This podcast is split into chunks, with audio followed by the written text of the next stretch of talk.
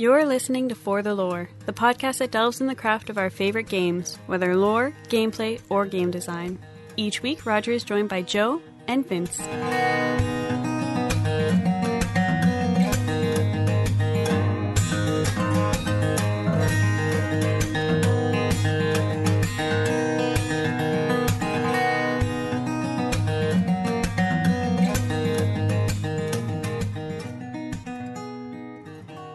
Hello and welcome to For the Lore. This is Roger. It is Monday, the 22nd of August.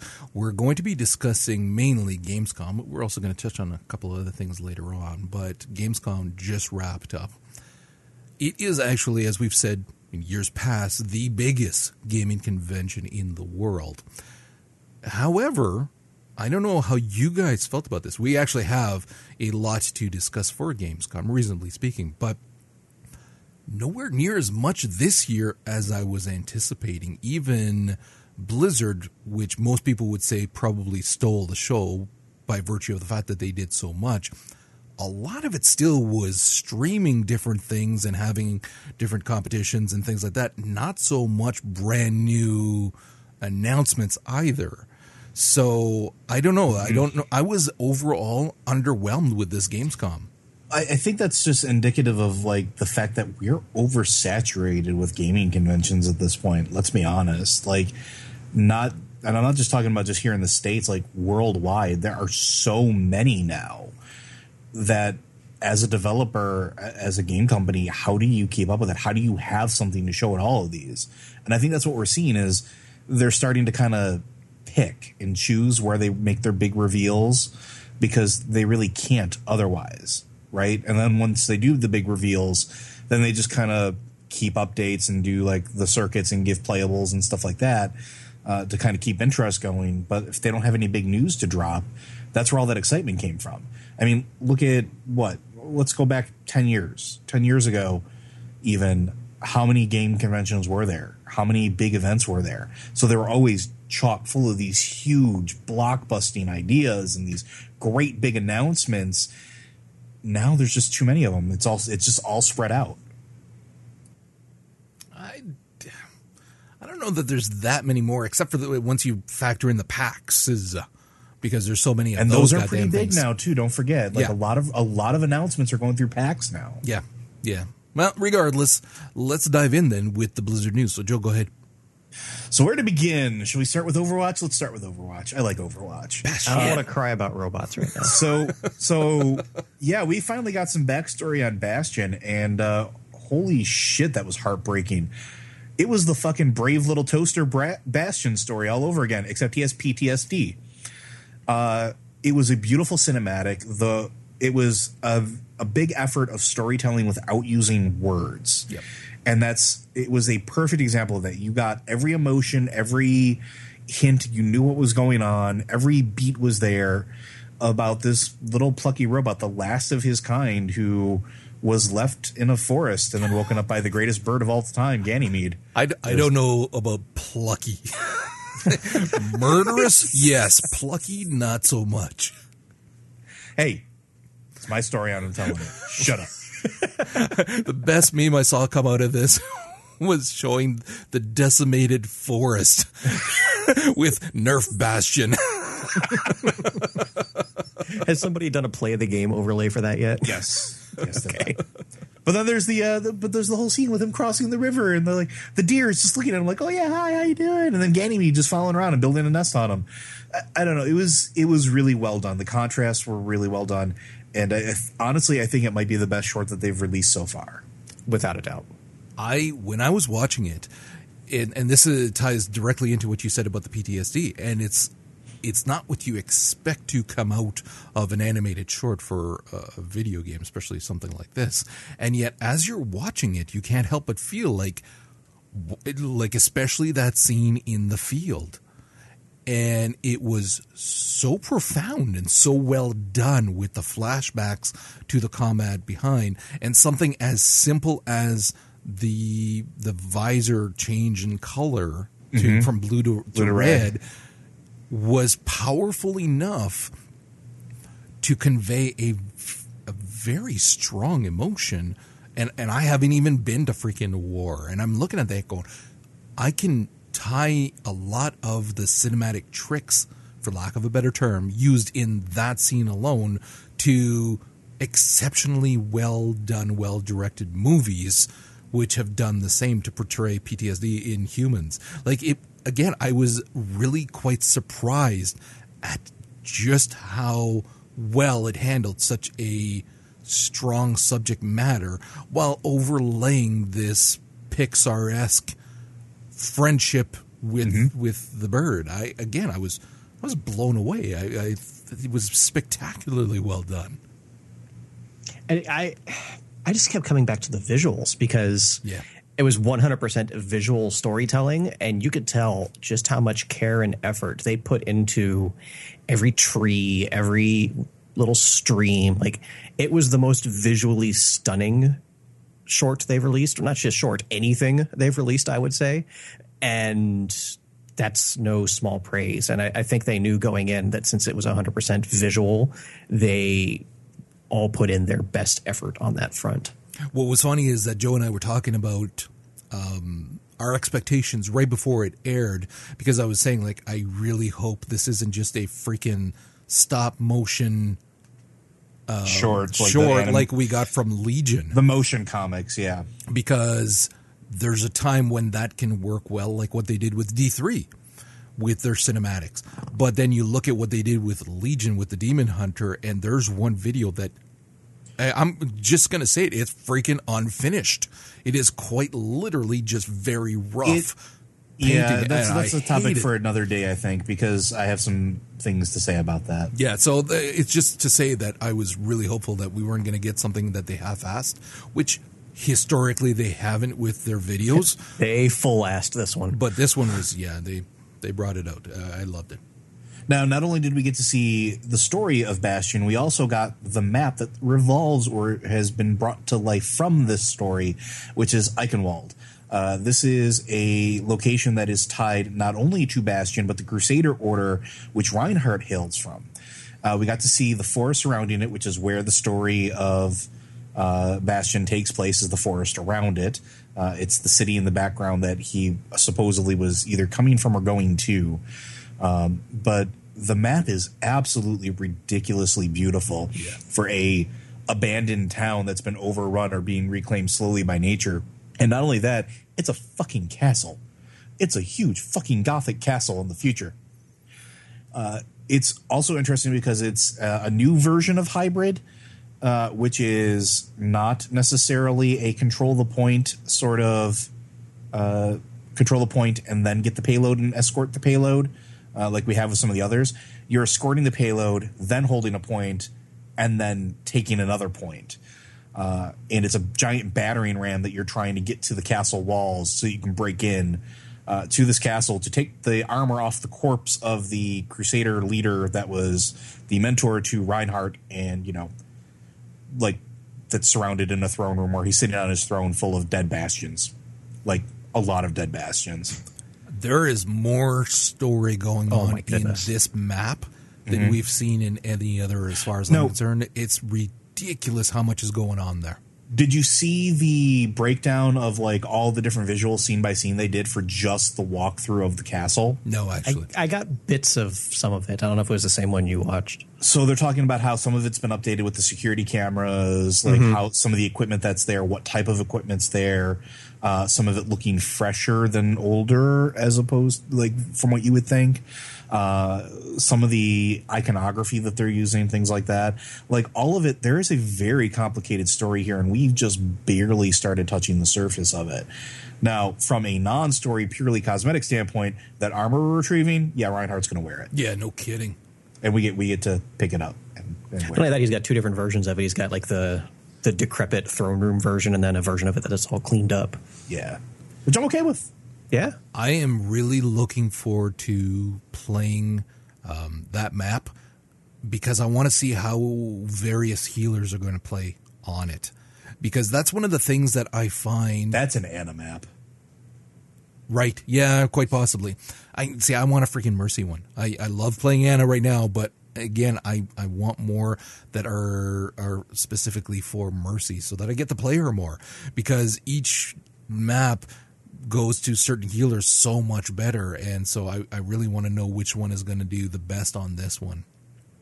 It's out on the PTR now, actually. Yes, and uh, it's something that I've actually been uh, experimenting with. Yeah. So it'll be entered. I, I love to talk with you guys about that. It's actually a map that, um, surprisingly enough, I found Lucio doesn't do well with Oh, thank God! About fucking time. because the broken walls don't let him escape nearly as much as he he can on other ones. So this map heavily so far is favoring uh, Ana and Mercy. Actually, is pretty big here. See, I would think Mercy because uh, one of the things that I love about Mercy on certain maps is that all I have to do is tag along with um, like a Widowmaker or someone who can get up high and Yep. just tag along, and then all of a sudden now I can heal from quite a bit higher. And so that's what this kind of made me think of, which made me think that maybe it would be a very good map for Mercy. Yeah, and there's a lot of uh, a lot of in, like interlocking corridors. Like there's a there's I think one choke point really. Everything else is super open, which is really like that's something they haven't done much of. There's a lot of alternate paths to get between different points too. Uh, there's a bunch of great uh, sniper nests up top and down low. Uh, but each of those sniper nests, you have to be watching two or three different vantage points to make sure you don't get snuck up on, uh, which I think is really cool because even as a Widowmaker, uh, while there's some great spots for you to take some headshots from, you could just as easily get knocked off a cliff or snuck up on yourself. So it makes you more invested in your surroundings as a sniper as opposed to just sit and, and pluck off shots, which is it's something a lot of people have been complaining about, and I'm happy that in the new map they're kind of addressing Yeah, that by definitely. giving more accessibility. Um, now, a, a little extra bit of Overwatch news here actually is in the form of Zarya, and uh, not so much about Overwatch, but she's coming to Heroes of the Storm Yeah. And she's going to be a ranged warrior, which is the second ranged warrior they've done. And I think that's absolutely fantastic because she's one of my favorite characters. Uh, I think she's absolutely hysterical and amazing. And I can't wait to abuse people in Heroes of the Storm with her because it's going to be hilarious when I pop that alt and just watch them all get sucked into one point. Well, they were talking about. I I don't know if it was the new maps or old maps. They were talking about playing with her as her, and that she was so good in those maps, and and it made such a difference. So yeah, I think it was the new ones because they were, and we might as well talk about them too. yeah. Go ahead. Uh, so there's going to be uh, Heroes of the Storm is going to be getting a lot of massive updates. And this was actually a pretty big announcement for them. Uh, so there are 19 new heroes in the work. Uh, Jeez, fuck, yeah. that's a lot. That's that is nothing for this style of game. Trust me, we're only at I, what, 30. well, comparing it to the current roster, that's a lot. It is a lot. It almost doubles it, but they. I mean, it would be like League going, yeah, we're working on 70 new heroes right now. but they've needed it. They need to. They need Oh, to the absolutely. roster. Uh, there are going to be a bunch of different feature overhauls with like matchmaking, maps, things like that. Uh, they're looking at a massive patch every six weeks so that they can actually get into a dev push cycle that lets them keep churning out content while still being able to fix things that are broken, which I think is fantastic. Uh, it's actually something I've been waiting to see what their rhythm is going to be, and six weeks seems uh, pretty good, seems pretty natural. Uh, then there's going to be the Machine of War event, which is going to have StarCraft theme maps and a new hero. Actually, a couple new heroes. They've only announced one of them so far, uh, which uh, people have been complaining about. They want more science, uh, you know, sciencey StarCraft maps. They, we have we have Diablo maps. We have everything else. Why don't we have some more StarCraft maps or StarCraft maps at all? Well, now you're getting your wish, and they look absolutely gorgeous. Yeah, they look good. Yeah. And So- uh, go ahead. I'll ask because I haven't played Heroes since the alpha. Like, how's the game doing? Better. So I actually did not care for it in alpha or beta at all. I, I'm, I'm not just talking about like the quality of the game, but like player base and like, is it is it doing okay for itself? because I I don't know anybody that plays it. I know that a lot more people have been picking it up lately than have been like beforehand, but it, I hmm. think it's doing pretty healthy. I don't think they've released numbers because I think Blizzard is just no longer releasing numbers on yeah. any of their games. But That's a hard game to release numbers for anyway. Yeah. like meaningful numbers. meaningful, well, they can they can look at player hours and stuff like that. But there's sufficient like your queue times are not very long at all. I mean, the compet- the com- the competitive scene for ladder is actually pretty heavy. Um, I just wish they gave it more esports attention. It's one of those things where they keep dropping the ball on that front. So Both of my sons and my daughter-in-law still play it like crazy. and It's fun. It Tristan is one of those where in, I mean, if a game just isn't good, or if it's slipped, or if he's not enjoying it nearly as much, he'll just stop and he'll play something else. Like for a while, it was Overwatch. Before that was Heroes, and it was Overwatch. And now he's kind of shifted more attention towards uh, Heroes again. He still plays Overwatch a lot, but he's focusing a lot more on, on Heroes right now and, and enjoying the different things that have come out in it. So it is, in his mind, still a, a very strong MOBA that he enjoys. And he does play League as well. Well, it's it also has a better competitive system too than than Overwatch does currently. Let's be honest. And if you That's wanted, not to, hard to do. it's not hard to do. But if you wanted to do, if you wanted to play like a competitive scene or, or try to earn rewards or something like that, if that's your thing, like it's it's pretty pretty solid. My only my only gripe is I wish that they uh, one one feature that they've never announced and I don't think they ever will announce and I wish they would is I'd love them to let you respec your character once a match. That's the only gripe I have because right now, if you pick something incorrectly, accidentally, uh, you can't undo it. You're just stuck with it, which can completely ruin a game for you and make you feel useless. That's my only complaint. Yeah. So, out of all those new features you're working on that you didn't announce, make sure one of those are one of them. Okay, moving on. Uh, so then there's also the new StarCraft Protoss commander Alaric or Alarak, uh, which I'm not a big StarCraft 2 player anymore. So if you guys know about that, feel free. But he will be making an appearance in Overwatch or Overwatch um, Heroes of the Storm apparently as well. I'm assuming it's a character out of the latest expansion that I haven't played yet. Yeah, it is. But I've got nothing on that one. Other than that, I mean, that's pretty much it for those two games. And they did a, lot of recap for WoW, which was main story plot, recap of the Harbingers, recap of the Blo- Broken Isle stuff, uh, recap of scaling Mythic Dungeons and how the systems are going to scale so that they can match players' skills, and talking more about how that the key system that they're ripping off from Diablo is coming uh, coming into play there. They're talked about the honor system more in depth, which is something that they haven't really done. Uh, they talked about the transmogrification revamp, and uh, they talked about how much customization is there on the Demon Hunter and how uh, they are the first race class combination to get such levels of customization, such as tattoos. You know, not like you haven't had Wildhammer dwarves in the game that have needed them for you know eight years. So you just throw it out there. Just you know, no no no harm, no foul. I guess. Yeah. Uh, Wing two of One Night in Karazhan is is open now. Well, hold if on. You skip right over Karazhan for WoW. I was getting to that. Okay, that well, was you gonna be the skipped lead-in from after WoW this. to freaking Hearthstone. Yeah, it's It was I a had ha- a what- if you're going to segue, I- I you should have talked on those show about you should have talked about Karazhan for WoW, transition into Karazhan for Hearthstone. Fuck, it's not like we ah, haven't been doing this for seven years, fine. jackass. Okay, go ahead. No, no, really, you do it your way. Well, fine. Wing two for Karaz- One Night in Karazhan is open with others coming soon. So go enjoy that. Yeah. And speaking of Karazhan, since that was already ruined, Let's go back to WoW now. we will be returning back to it in WoW as in a dungeon format. Uh, it's going to be interesting to see how they pull that off. It's going to be in the 7.1 patch. Uh, it's one of the, and this is kind of cool because it kind of snuck up on you. They never announced any of this. It was one of the dungeons that they never said what it was going to be, but you always knew there was going to be more dungeons. Yep, there it is. Uh, it's going to be I'm going to be intrigued to see if it's a new romp through the old content, like the old area, because there is an event right now with the Legion invasion where you can there, the story is continuing, and part of it is you go to Karazhan with with Khadgar to go retrieve some items. So I'm wondering if there's going to be you clearing out the infestation, or if they're going to use the old instance portal at the top of Karazhan that they never got to use before, and we're going to get to see a whole new version of Karazhan, They possibly the do that. unused assets that have been sitting there for years. They better. Because honestly, I don't know about you.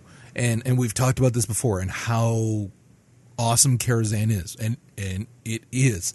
But the idea of going back to it as a five player um, dungeon at level or not at level I, at, at 100 I, I would presume Eh, whatever Uh, yeah, if i want scaling dungeon, yeah. if I want to experience it, I can just go run through it on a level 100 and rip through it and experience, quote unquote, what the dungeon was and the effects. Because, I mean, you can still freaking die in that chess event. Doesn't matter what level you are.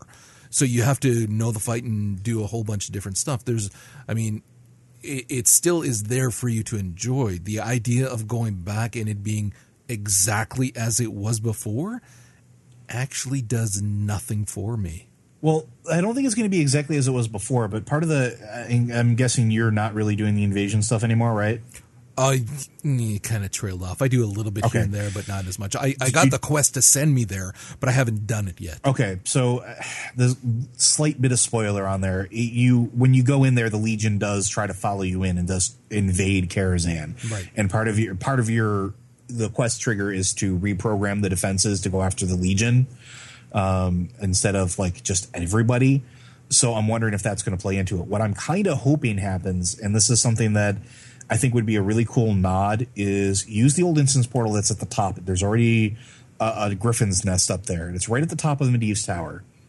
And we have to fight our way down to the bottom, and we make our way to the basement of Karazhan, where we actually go through like this the hell for upside down sinners and all that stuff that was been sitting there underneath that land forever that you can't get to anymore. There's no way to get to it without like a bunch of tomfoolery that might actually get you banned from the game. So I'd like to see them open that up and use that as assets. Like maybe we have to clear out the infection that's been there all along or something. Like I, they could do so much and Oh, do yeah. so many nods to the original. I I can't wait to see what they do with this because this is it's not on the beta, it's not on the PTR, it's it's it's waiting. They have the opportunity to blow my socks off. Without a doubt, the opportunity is there because it's Karazhan. And and I, despite myself, am hopeful that they're going to do more than just say, okay, go in and have fun. It's the same thing, but oh, look, now it's level 100. But if they can play around with what's there and change some of it as well, to do other things like that chess event. I keep going back to that because to me that is the pinnacle of creative use of a boss fight in any MMO. And so you could change that chess event and all of a sudden, well, maybe it's not a quote unquote chess event anymore, but it actually is a fight against the chess pieces kind of thing. Like you can do so many other things with what is already there to make it a ton of fun. Oh, God, I hope they do. I really do as well because it's an opportunity, and I don't want to see them drop the ball on this. Yeah. All right. Moving That's, uh, I don't really know anything else to really talk about except for well, they I mean they did talk about the Diablo recap, which was boring. Like, but I also think that we're not going to get any big Diablo news. I think that's going to be the BlizzCon thing. Yeah, they're, they're, they've been there's been rumblings of that's definitely a big BlizzCon showing. and we've actually been taking bets on whether or not it's going to be a new expansion to the current Diablo 3 or if it's going to be Diablo 4 announcement. We don't know. No. I'm going to say Diablo 4 because they've changed so much of the like they've got a new director and everything on board now, so I think they're ready to move on into Diablo 4. I think they've done everything they really can do with Diablo 3 I don't think so. mechanically. I don't think so. No, but who says you have to do anything? Who who says you have to improve mechanically? The system works, right? Yeah, So why not just make an what what is what is the the error with making just solid gameplay? Like introduce another class. I introduce exactly what I was going to say. They're they're at a point where they can actually put in a another class right now. Like honestly, an expansion with another class and a new zone, which Yeah. would not be that extravagant for them, and boom, you've you've got a lot of people who fork down money for that. And they've been adding new zones too, Dude. like these little areas. I mean, it just expound expand upon that. Like, Give me a fucking druid, yeah, I was just going to say that. I would, Oh I would God. kill to have a druid again, and I will, I will keep holding out hope for that because it's, it's interesting to me that all of the NPCs for all the other classes showed up except for the druid So at some point, or are referenced except for the druid. So give me the druid as a playable character again. Urgh. I would put money down myself on an expansion before a D four. I think we're probably still a couple years away from a D four. I, I would think so too. I think they're going to wait to see how the uh, console market stabilizes first, and then plan on making sure that everything is going to fall into that cycle. Okay, let's move away from Blizzard then. Did you guys watch the trailer for uh, Dishonored 2, the new one that dropped? I Trailer, no. Gameplay, yes. Well, the trailer was essentially gameplay. That's the one that showed her often in Oh, yeah, the shadow yeah. form where she's slicing motherfuckers up into bits. And then when she's taking on those robots, I swear to God, I, again, this is one of those few games. And ironically, Joe and I were just talking about this pre show um, in terms of watching our money right now because of car issues, both of us. And, and saying like there's I'm I'm being very careful with what games that I'm like definitely definitely buying this. No Man's Sky was one of those I had to have. Dishonor 2 already was one. And then I see this and it's like you don't have to keep convincing me. I'm sold. Trust me. When you see her change So, into so who's that guy out there that's going, hmm, I still haven't seen enough. I'm Yeah, not I'm still- impressed. I'm not sure. Like, I'm not who sure. is that person? Yeah. I need to meet this person. I don't know, but I want to shake them. Freaking slicing guys up. I don't know if that's for me. Fuck you, buddy. Stop playing games. If this is not good enough for you, you don't deserve to live. But yeah, the trailer was spectacular. And what's funny is that as much as we've seen for um, for this game already, this notwithstanding, I still was on the fence about whether which one I would play.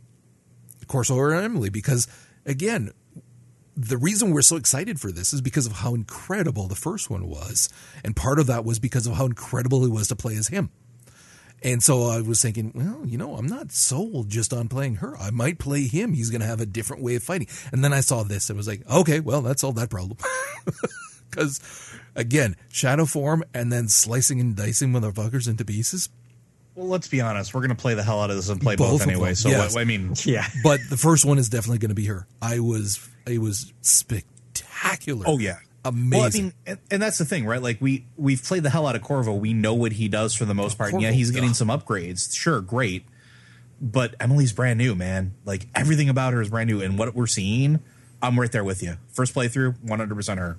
See, for me, it's more like, okay, slipping in with Corvo as the first playthrough is a more uh, words. it's a more subtle transition, taking something I know and expanding upon it, and then jumping into seeing what's completely new and being able to contrast it. I think for me personally, that's the, that's the more way I'm going to go. Can you tell I've been playing a lot of Star Wars? I'm saying Corso. All right, let's move on to Prey because we got some more on that as well. Vince. Yes, we got some really cool stuff out of Prey. A handful of uh, trailers and videos and hands-on impressions, and we're finally starting to get an idea of exactly what this game is about. Uh, Or so they narratively- would have you believe. yeah. Narratively, uh, one of the trailers starts off with uh, our main character talking about how he's been having dreams of like the darkness in deep space and you know the stuff between the stars. And it, then it fast forwards a year and everything's fucked.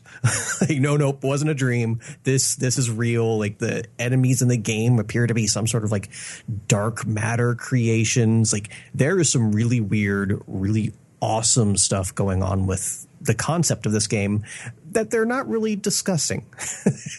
and I like that. Yeah, They- but you don't want them to. Yeah, they're leaving just enough. They're telling us just enough to get us interested and no more because they want the players to experience it.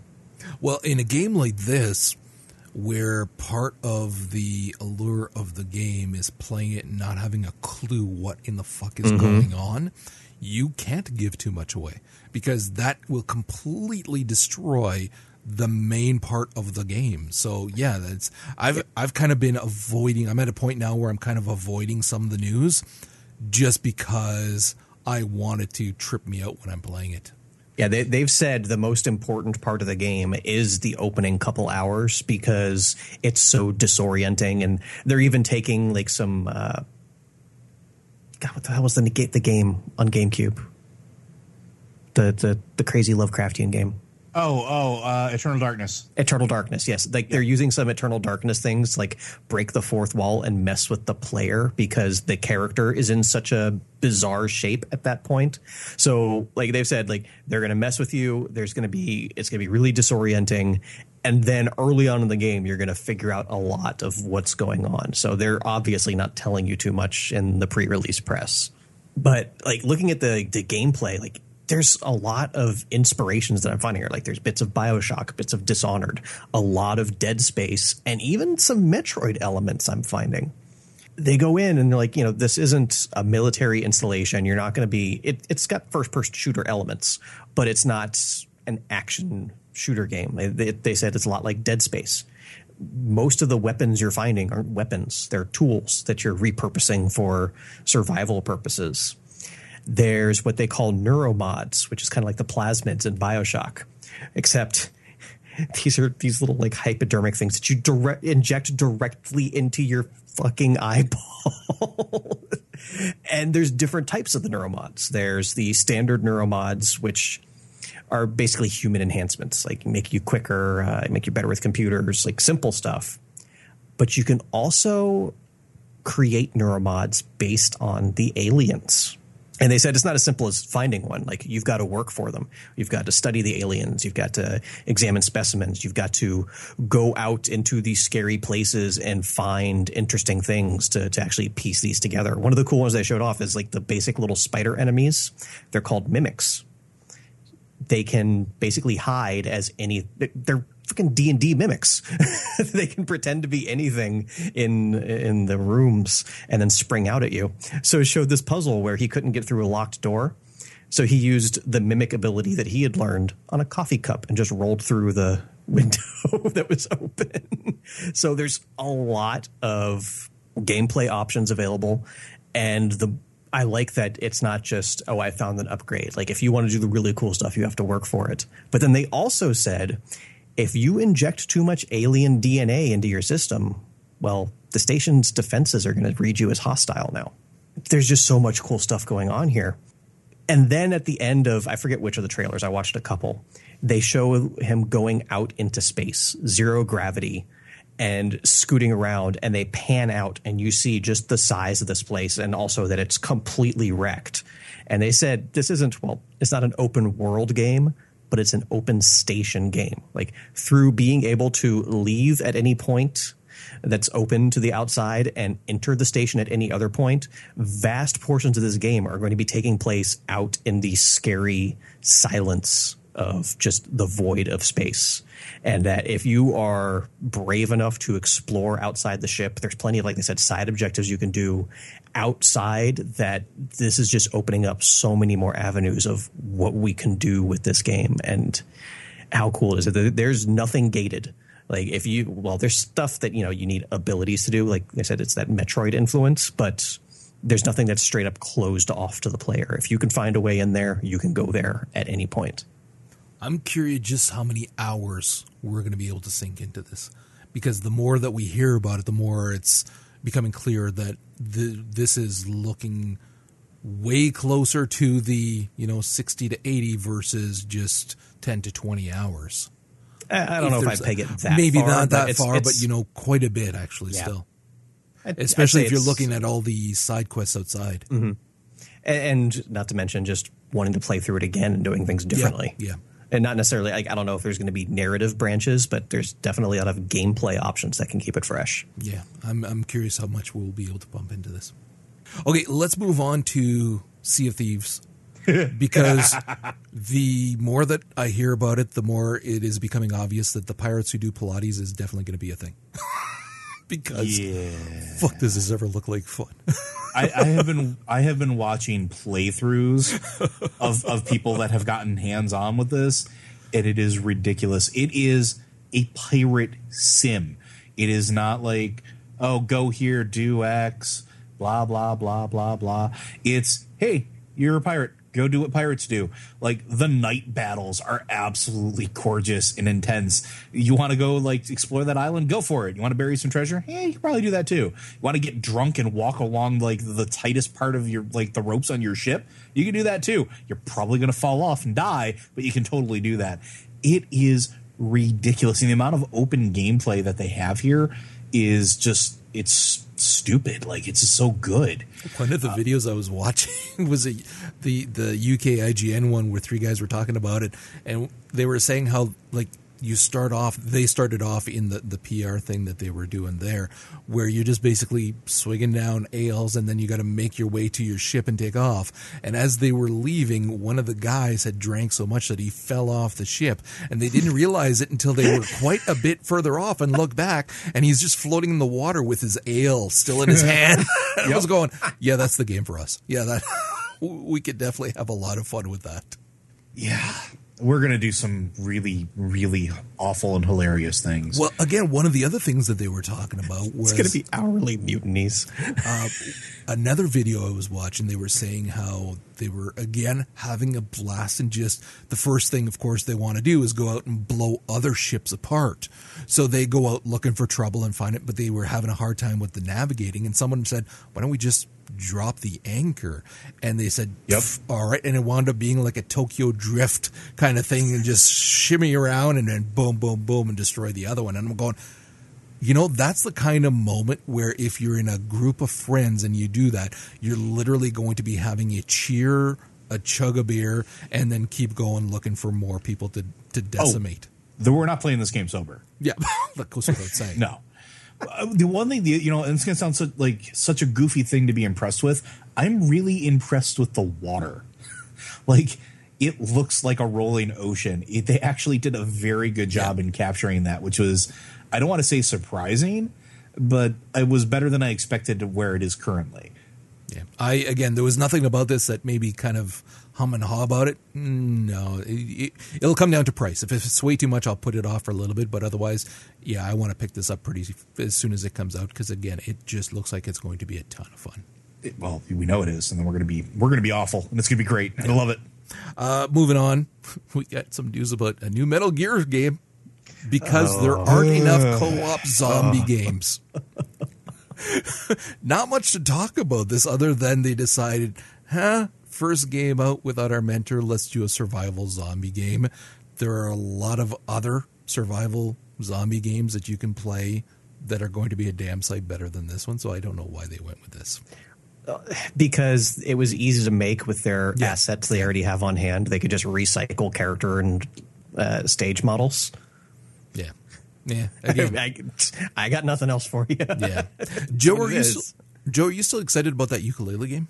I am actually because I, I you know what I like mascot games I really really do, and this was actually uh, it was a brand new trailer, a brand new release trailer showing off new areas, new zones, uh, new transformations, like turning yourself into a giant like plow. That was kind of cool. Uh, there, it's showing off that this is going to be exactly like the old school 90s, late 90s, early 2000s mascot games that people loved. All that is here. And I've been watching a lot of people actually that I'm getting hands on with like their little uh, sandbox environment. Uh, everybody's saying the controls are tight, uh, the visuals are great. And it tells, apparently, it tells a great story also without words most of the time. Uh, there is voice acting, but there's a lot of like a lot of characters that don't, enemies that don't talk, uh, like little goblins that wear pants on their head because that's that's a thing. I don't know. Like the more I'm seeing about this, the more this is this is everything that I've wanted from a mascot game. Like just this is this is it. This is good. Okay. Did you guys watch the? Uh, what are we going with here? The sexy brutale, brutal, brutale. What what what are we going here? Let's go with brutale. Keep it English. Did you guys watch the trailer for this? No. No. Fucking looks awesome. All right, well, tell us about it, Roger. So it's um, a little indie game, and it is set in a mansion. Now, this was just a teaser trailer, so you don't see a ton of it, but it is. It kind of shows the time uh, progressing forward, and it's it's kind of showing a mansion hallway that has paintings that are being either shot. You see, like bullets are coming out from the room that's behind that wall, or things are getting knocked out. There's blood smears over the pictures, and then there's the time element where it kind of jumps back in time and it's kind of doing it over again. And essentially, you're role playing as, uh, an- and to quote here, an elderly priest who observes masked ball party goers all in danger of being killed and so it's this this kind of looping ball uh, that's going on where you're trying to save the people, make sure that nobody's getting killed. The style was gorgeous. I loved it. Very stylish, very cool style. I loved it. And I like this premise of the priest trying to save these party mass party goers. It looks freaking cool as shit. It's it's coming out next year. So, very very cool. Based on the title, that's probably the last game I would have come up with. Yeah, that's initially when I saw the title I was going, "What the fuck is this?" like, I just saw it in the show notes and I was like, "Oh, Roger found some weird shit he's going to yell about." no, this is awesome. uh, Joe, did you do some more digging on uh, Rise of the Iron for Destiny? What I've been actually been doing is been watching uh, gameplay footage that came out from Gamescom actually, because a lot of the news sites actually got to play, uh, and it, sh- it's fuck the shit with this is amazing what we're seeing. Dude, everything I'm seeing from here is fucking gold. Not only do you get to resurrect the ancient orders because you know, well, that's a thing that you can do because you're a fucking hero, but the PvP is ridiculous. The abilities, like I'm seeing, are ridiculous, and the fact that I can put fire inside of my armor if I feel like it and just be that badass is ridiculous. It's just everything I'm seeing from this. Like, it's no no small thing that you know we like Destiny, or at least I like Destiny. Uh, I came into the party late, much later than everybody else, but I'm still playing. I'm still having you came fun. into the party at the right time. I bet I came in at the right time uh, after they fixed a lot of their stuff, and you can see that they're they're continuing that philosophy, and it's just so cool. Uh, and, and even like little things that they announced, and you can hear people cheering. Like, did you see when they announced like there's going to be more vault space, and like the people were like, because I mean, currently, what is vault space? Like, I don't I don't get it. Like, vault space isn't a thing anymore, but. It, the new zones are absolutely gorgeous. Did you see the Did you see the the zone reveal for the new Cosmo uh, the Cosmonaut or Co- Cosmodrome? the the thing the problem I'm having yes I did and it's awesome the problem I'm having with this it's not really a problem but it is is that I've been holding off on the expansions because it's I'm thinking I'll just wait for Destiny 2 because honestly that's not going to be that far off. I'll just wait for Destiny 2 and they'll have fixed a lot of the things. But the problem is is that they keep improving and fixing on the current one and then they bring out shit like this that you're like well fuck I have to play this. Look at how freaking incredible this looks.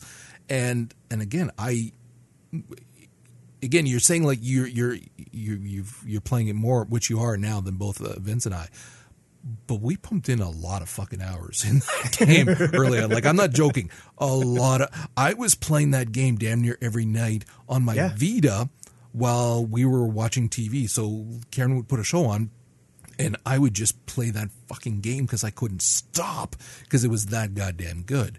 And so it was it was a Herculean effort to put it down to move on to other games and then convince That's, that's myself why I didn't pick up the Taken King. Not Exactly. because I didn't want to, but just because I wanted to play other games. exactly. And I'm thinking, okay, well, we'll wait until Destiny 2. But then the more I see of this shit, it's like, motherfuckers, I'm going to have to pick this up because it looks astounding. See, it. I kind of wish you had played the Taken King because I know this.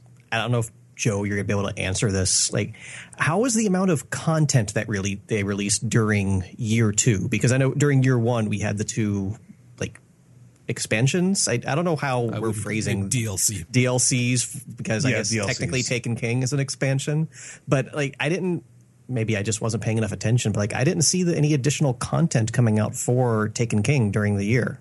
Taken King focused really on like uh, the Court of Oryx and stuff life, like that yeah. More than anything else. Uh, let's be honest, like it took the, they took a hard, a long time to course correct. I expected there to be that weird lull period. Okay. So like, and that's kind of what happened. But for me, it was fine because I hadn't experienced all the other stuff. Right. So, and I think that's what they were banking on is now that they had fixed a lot of that stuff, that players would be coming back or you know coming new into it fresh that had never seen any of the content before and then that bought them enough time to do stuff like this and work on the next installments of the story or whatever the case is so it it I can see what they're doing, and I would love more content to keep players playing longer. But I understand they're still trying. They're also still trying to find their rhythm in this new setup. All right. I, I, I'm just curious because, like I said, I passed on it, but not because of any legitimate reasons to do with the game itself. Uh, let's move on. Vince, did you watch any of the uh, Final Fantasy 15 stuff? Actually, before you answer, before the sigh is gone from our ears, did you read all of the insane bullshit that went on with when a couple of reporters were saying that it was going to be delayed and it was like the uh-huh. internet lost their fucking shit and that these people were horrific human beings. Turns out they were right. Nobody ever said yeah sorry we were assholes to you. The day somebody apologizes on the internet it, the sun will black yeah, out. I just thought it was hysterical. Anyways did you actually watch the video though? Some of it? Any of it? Do you care anymore this video literally put me to sleep. And then when my alarm went off telling me, hey, it's time to wake up and do the podcast, I restarted about the part where I fell asleep and I almost fell asleep again. but you're still going to buy it. Well, I, I'm not going to buy it for myself that that is now a distinction I can make. you can't blame her for everything. Watch me. yeah, but we'll know. Trust me, we will fucking know. And it's. I still feel that there's. I, I'm still interested in the combat system. Like, I. I think it's more fun to play than it is to watch and, and it but god there's just so much other shit that just like this was a 50 minute video where like they they cranked through i'm assuming like a pretty good chunk of the early game. So they cut out a lot of the random battles and whatnot. They couldn't even bother to edit out the loading screens though. Like how are you going to edit to this trailer not even trailer this gameplay video air quotes gameplay video and edit out most of the gameplay it's just there's so much like uninteresting about this. The characters are still completely lifeless. The only traits any of them possess is fucking annoying. Like, the, the dialogue is just bland and boring. The voice acting, which should be top notch from a game with these production values, is at best passable, but some of the the voices on these characters are just so wildly abnormal and out of place. It's this is very uneven in a lot of the quality department, which, if nothing else, is what Square should excel at, given the amount of money they've poured into this thing. Like, it looks great. Don't get me wrong. Oh yeah, it's beautiful. But like they're showing off all these systems that are within the game itself, you know, wanting to be this more open world style game, but none of them are interesting. like they showed off like, okay, yeah, when you stop for the night, like there's places, you know, save points, whatever you want to call them, where you can legitimately set up camp and assign tasks to the various uh, members of your group. I'm like, okay, that's interesting. And then it just it just took so long. Like, oh, okay, what dish am I going to cook for dinner? And oh, this is the cooking menu and this is the eating menu. It's a simple system that could have added an interesting wrinkle to the game, to me, it just it just bogged it down in like uh, okay i want to get to back to the story now. Nope sorry you have to pick how you how you want your steak done. Potatoes or rice. And it's just like ah. And, and, they showed off like the magic system in this game. It's reminiscent of final fantasy VIII where you have to actually find like naturally occurring areas of magical energy and absorb it and draw it in to, to use magic, which I, sort of liked in Final Fantasy VIII. it had its flaws, but it's been a couple decades. We can refine it. Eh, but their way of refining it is magic crafting. You actually have to craft your spells in a special menu. And it's just, it's one more layer between the gameplay and the player. It just, again, it didn't strike me as being very interesting, especially in this video. And fishing, there, there's an entire UI for fishing, which I enjoy fishing in games to an extent, but again, watching it here, it just felt bland and uninteresting. There's fishing. I I want so badly for this to be good because if this game this could be it. Like, let's be honest. Square doesn't make anything that's not called Final Fantasy anymore. All the other games they're published are outsourced to other studios. Like, they've put so much time and effort into this game that they're now delaying it again that I, this this nothing looks that good to me. It's really disappointing that the the company that essentially created the JRPG as we know it doesn't know how to make them anymore. Of the three of us, you are the most interested in this game, so that says a lot. I, I think by default I still am. Oh yeah, I mean, I was firmly in camp nope from the first time it was announced, and they showed like you know weird. What do you mean the first time it was announced? Twelve years ago, or Yep, exactly. yeah, it, it, I, I wasn't terribly sold on it from then, but seeing where it's gone in the meantime, it's I, I really don't know about this. And can we talk a minute about why Noctis is wearing fucking capri pants? Go ahead. This this just really bothered me. that, this- that's this where you their- draw the line. this is their character design, which again, character design bland and boring, like God. Eh, They're all wearing various forms of black outfits. Look like a goddamn boy band, but the main character is wearing fucking capri pants and then boots and with like it's it looks he looks ridiculous. Like I'm what sorry, but doing? please, mechanic with the chest showing. At, that was the point where I Uh, went. yeah. Apparently, costumes don't matter in this game. Yeah. The the one female character of any point in this entire video is pure eye candy. Yeah. All right, let's move away from that. Unless you had any final parting thoughts. That's I'm good. enough. All right. Did you guys watch the uh, Star Star Citizen stuff? No, I was too busy watching Final Fantasy. Yeah. no, I, I missed it actually. It actually looks pretty good. Not good enough that I'm willing to jump in because I'm I'm playing other space games that we'll get to shortly. But uh, but man, does it ever look good? They're they're going to be releasing the 2.5 patch soon, and then they're looking at they were talking about what's coming in the three, and the three is going to be the big one that's going to have a lot of enhancements that are going to be put in, a lot more questing, sending you to a variety of different places within the galaxy, so it doesn't feel quite as closed off as what it has felt for a lot of people currently playing. You're talking to a lot more NPCs that are going to be working with you to get you between quests to give you quests, some of them to fly you around, and, and a whole bunch of different stuff like that. And what they did show of it with in terms of both the the land and space combat and exploration and stuff, regardless of how people think they I don't want to say they've abused crowdfunding because uh, they're doing it right.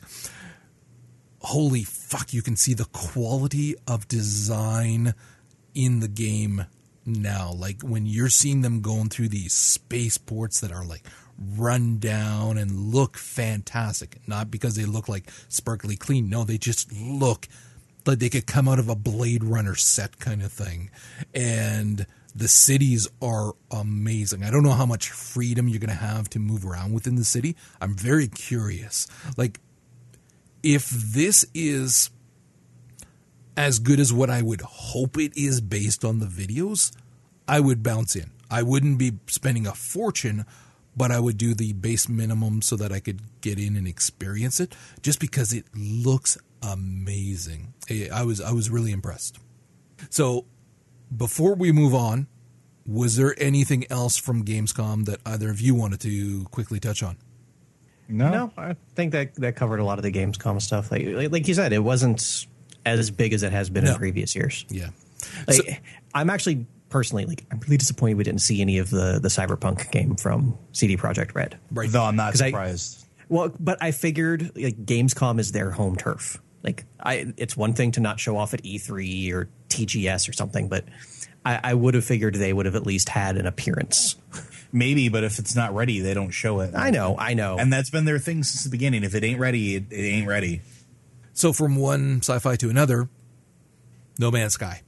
I have to at least talk about it for a little bit on record, recorded, so that people can hear it, not just pre-show on other podcasts. I've been playing the shit out of this game, and I think that's in, it's important to provide a counterbalance to a lot of the people that have crapped on the game because it isn't what they wanted the game to be, and yet it is essentially everything they said the game was going to be, and even a little bit more. Now, one of the things that I was really looking forward to with this game was that idea of exploration. It wasn't the, the quote unquote goal of the game of reaching the center of the universe that interested me. It still doesn't interest me at all. I am very firmly in that Star Trek mentality of let's just go out and explore. And I love that. Now, what happens with the game? How many aliens have you had sex with, Roger? Oh, if I could, dude. the dudes with the masks, they're like the dudes from Sega. Listen, I, I saw you eyeing up that weird cat thing. he was hot and it was horny. Anyways, the um, what happens early on in the game is unfortunately one of the, uh, unfortunately and not what wind up winds up happening is that it becomes a game about increasing how many slots you have in your exosuit, which is how much you can carry on you, your multi-tool, which is kind of a weapon but also a mining tool, and you, it has slots so that you can increase uh, mining efficiency. You can put in some plasma grenades. You can put a bolt so that you can shoot things, bolt caster. So, and then improve upon them all. So you want one of those that has a lot of slots. Uh, and then there's your ship, which also has a certain amount of slots. So the max for each of those is 48 and you get them by different ways, by different means. So the for your exosuits, you find drop pods all over the place. Well, I mean some planets barely none, some of them there's a lot more. And I happen to find a planet where they were all over the fucking place. So I maxed out my, my suit and it was like, oh yes. It was like a freaking beam of light came out of my dick. And then the multi-purpose tool, you actually find those in certain buildings that you go to. There'll be an upgrade there. So I'm currently at 25, I think, which is good. I, I'm, I'm not like I would like to have bigger, but you know what? That's fine. And it's, man, these, you can take this out of context. It's doing the job. so mine is fine. And the um, the ship is where it gets interesting because you have a couple of different ways of getting a bigger ship. You can find crash ships. So basically, you go out hunting and you'll find ships. I found out talking to someone online that it actually will check what uh, level ship you have, how many slots there are, and then it'll give you a ship that has a little bit more or a little bit less, around the same thing, maybe one or two above or below. Or if you save up enough money, you can buy a ship. So whenever you are, uh, whether you're on a planet or at a space dock, if another ship comes and docks, you can go and talk to the captain and you can put an offer on, and put an offer means just you can buy it. They tell you how much it is on their ship. And so I was seeing ships that had significantly more slots than I did, and you need a lot more right from the get go. And I wound up buying that 25 slotter that I've posted pictures like crazy on Twitter because it's gorgeous and I love it. Looks like a, a freaking Dinobot had sex with the Firefly ship. And this came out and it's glorious and I love it. And I've passed up ships that have more slots just because they were fucking ugly. And I've kept mine. And I Every realize now, time you type that in chat to me, I just giggle a little. yeah, I it's kind of hindered It's me. but- really it's really important to have a good looking ship in this game where you're never ever going to find another player. But I see it. It isn't for pimping, for showing people off. I love seeing it. Every time I run way too far and I have to make it back to my ship before I die, kind of thing, I see that motherfucker in the distance. Like, oh, I love my ship. And I run over. Anyways, all that said, you can buy other ones. And I've seen some that are similar style to the one that I have, but with like bigger wings and things like that too, and bigger so that you have more storage. And I saw one that was a 44 slotter, so just four from the max, and it was gorgeous, but the motherfucker was like 25 million, and I've got like five, six million right now. So my point being, you can keep hunting crash ships, or you can mine a lot and save a lot of money and then just buy it.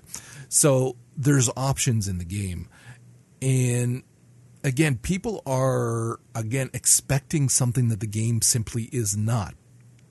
If what you love is this idea of flying around in space, bouncing between planets in a solar system, if you've got enough warp juice in your ship, you can go to another one. I've gone to two now. And I happen to be out of one ingredient that I need for my warp to be able to get to the next solar system.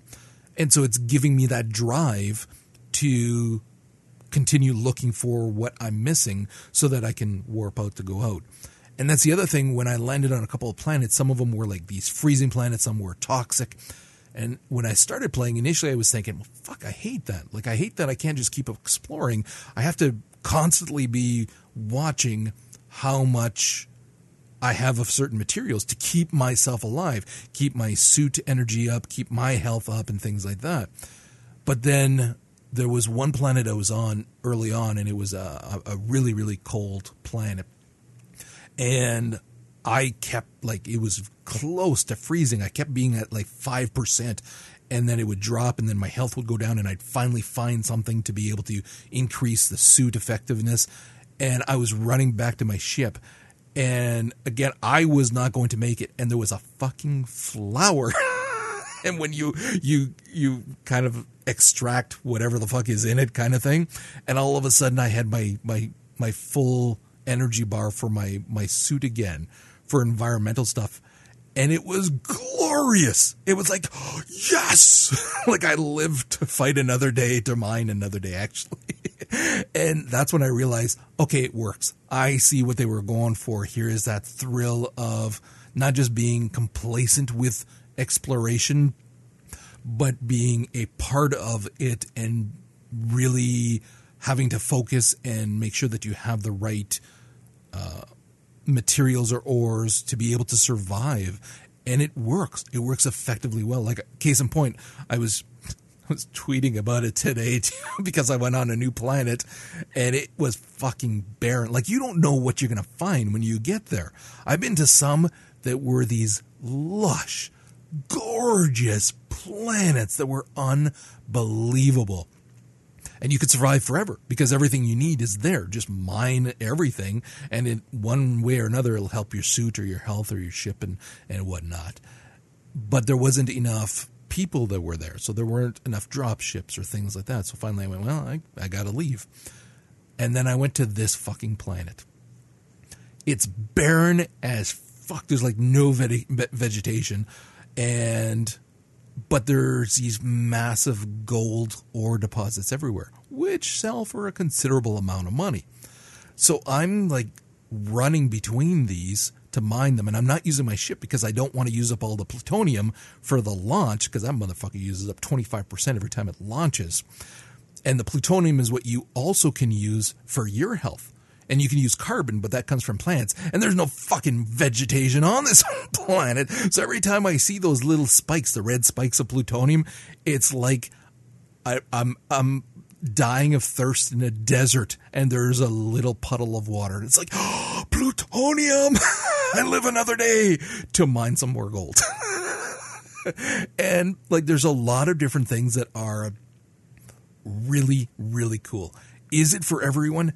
Definitely not the hype hurt this game. It it it helped them financially, I'm certain, with everybody buying it immediately, but I think it's hurting them with bad word of mouth from people slamming it who had no idea what they were getting into or simply are disgruntled that it's not what they had hoped it would be.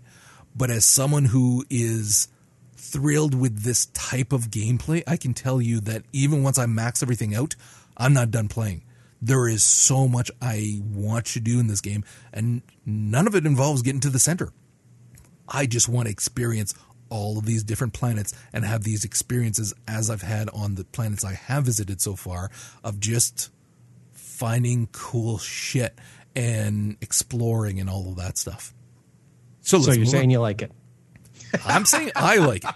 I'm not it's saying not, it's for everyone, but I'm saying I love it it's on my list to pick up at some point because I do every I like the whole idea of exploration like that. So I like everything that I'm hearing from not just you but other people that I trust. Uh, like everything about this game, it's it's right up my alley. And that's the great thing about this game. If you get it now, if you get it next month, if you get it next year, you're not like missing anything. You're not going to be behind. It's a yeah, very exactly. personal experience. In fact, and, if you wait a little bit, they're patching things up as they're going along so it's actually becoming better with each patch. And there's different things that already I'm seeing like, okay, I would really like them to do this, this, and this kind of thing. It's not a very long list, but there are a few things that I'm like, I would really like to see improvements to these things that would make it a lot better. but it's a pretty short list. But that's because the game is it's not exactly what I'd hope for, but in the parts where it's lacking a little bit, it's more than made up with with everything else.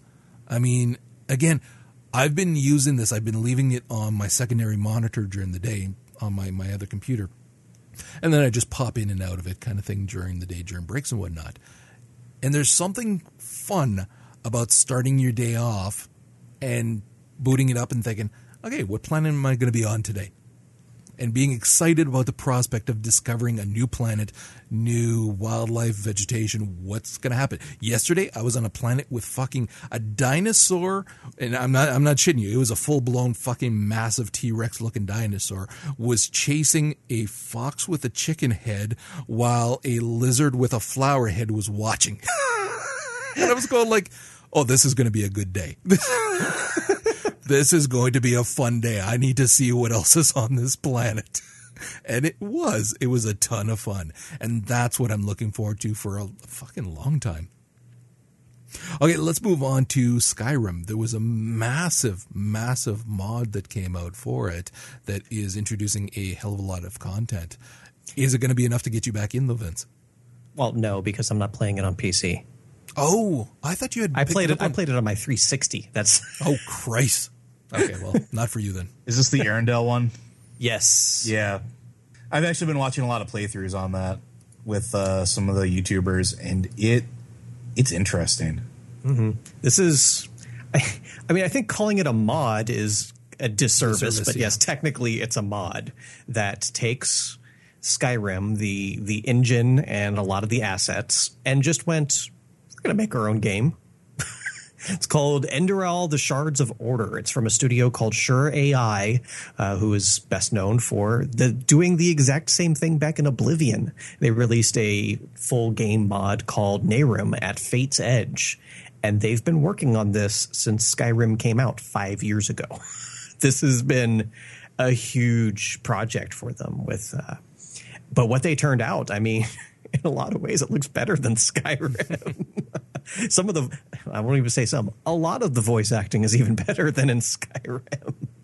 Uh, but yeah, they've cranked out a fully done game with characters and locations and story and over 30 hours of content. And I think that they said that's just like the main game. Like there's other stuff you can go do, obviously, because it's Skyrim. Like there's side quests and whatnot. And it's a really interesting setup that they've done here too, where your your playable character is someone who comes to find out they can use magic, which is like the starting point for any number of generic fantasy stories. But in this particular setting, magic is an actual disease. It will wear away your body and your sanity until there's nothing left of you. So like doing magic stuff like drinking a mana potion or you know discovering a new magical artifact actually has detrimental effects on your character in addition to you know the the obvious like it has long-term uh, consequences of more immediate benefits i think is the best way to say it. Like there's a lot of really interesting stuff they've done with skyrim. Like the combat is the same the graphics are essentially the same the ui is the same but they've changed a lot of the way the game actually plays. Like the the leveling system is completely different. Now the only way you can level up is by finding spell books and enhancing your natural magical talent, which again is that whole balance of this is a good thing or a bad thing. Like there's so much cool stuff they're doing with this, including a fucking airship. yeah. Well, there's a whole thing of airships because that is a that is a thing in this world. It's not just one. Uh, you get one, sure, but there are fleets of them out there, and that's part of the story of this world. Um, something that I thought was really cool is you know the the skill system in Skyrim. Mm-hmm. Um, there, it's no longer just some weird celestial thing in the sky. They completely redid it so that you actually have to uh, burn magic essentially to get there and use it, and it's an entire plane of existence. I, I, I, I it's a physical thing you have point, to visit. I think we've reached the point where these guys just need to make a game. Why? I think they've I think they've shown their ability. They can get paid Well, I mean, I mean, they could just rent somebody else's system and make a game. Like, I mean, sure, but I, I mean, do, how big is their studio? I'm curious. Did we do any research on that? I'll tell you in a minute.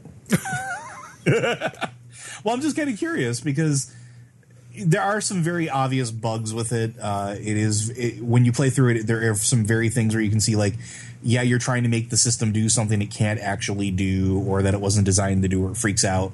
Like one of the opening sequences where uh, the cowled figure smashes you and your friend into like the side of the ship, and then the game crashes or freezes for a while, or the the simple act of hitting backspace uh, can sometimes cause the thing to lock up.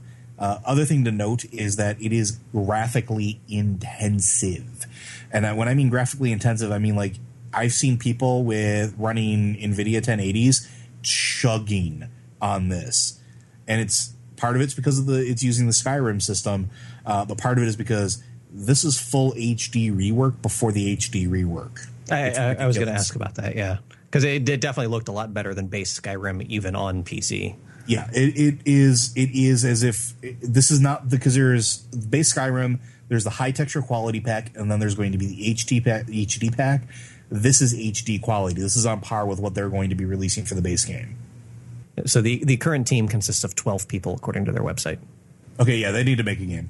Yeah, like like I said, they've they've shown they can do it. I mean, they might as well try and make a living off doing this instead of doing it in somebody else's game. Like you said, we've we've we just talked about it a couple episodes ago. Look what you could do with Unreal Engine four. Yeah. Like you don't need to design your own engine. Obviously, you're good at the design part of the game design, so do that. Okay, that is actually going to wrap up the episode for tonight. We are a little bit over the one hour mark, but uh, there was a again surprising amount to, to discuss with Gamescom. Actually, more than I thought there would be. Honestly, Anyways, you can find the show notes. At Well, we For owe the- like a half hour to Blizzard. well, that's the thing, yeah.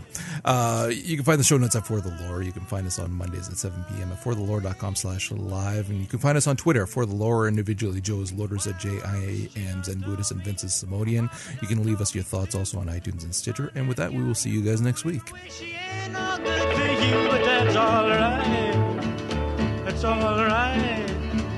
that's alright. That's mama. Anyway, do. Thank you for listening to For the Lore. Each week, the show is broadcast live on Mondays at 7 p.m. Eastern. Stop by forthelore.com slash live to join the conversation and have your thoughts discussed on the show.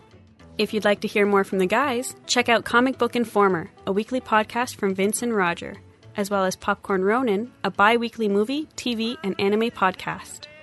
And lastly, thanks to Manelli Jamal for the show's theme music. We encourage everyone to check out his site, manellijamal.com, or find him on iTunes and help support this incredible musician by picking up his CDs.